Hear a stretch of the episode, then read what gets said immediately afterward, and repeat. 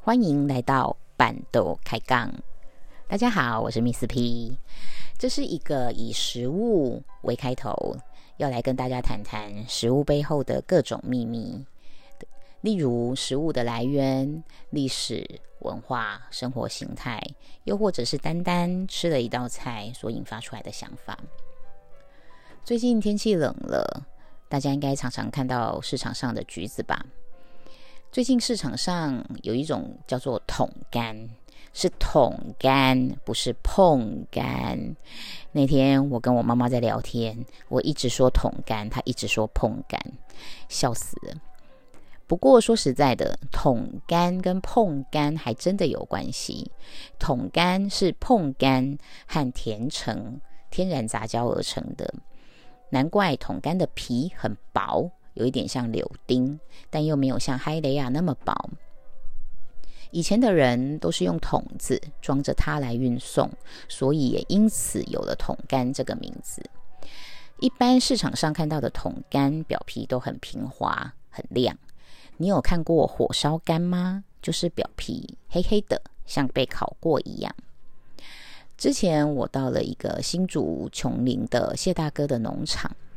他的橘子就是这样，因为谢大哥的农场，他不用下肥，他也不用杀虫剂或除草剂，因为他相信只要果树健康，就不需要额外的用药，也不需要特别下肥。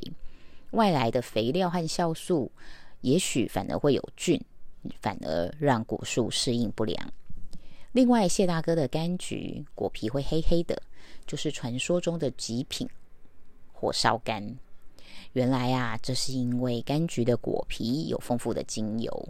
当虫子去叮咬它的时候，果皮的油脂细胞为了抵抗侵害，便会释放出油脂。而当油脂它氧化成深褐色或黑色以后，附着在果皮上，让果皮看起来像被烟熏过一样，也因此被称被称为火烧柑。而这也代表了它最天然的印记。谢大哥说，他也并不驱赶天牛，虽然大家都很害怕天牛，但是他觉得就让他们在园子里面自然的生活、死亡。不过，这个的代价就是他的柑橘产量非常的少。自然栽培的可贵，就是跟自然共生，产量不是一切，够吃就好。这个观念可能跟现在的工业化社会。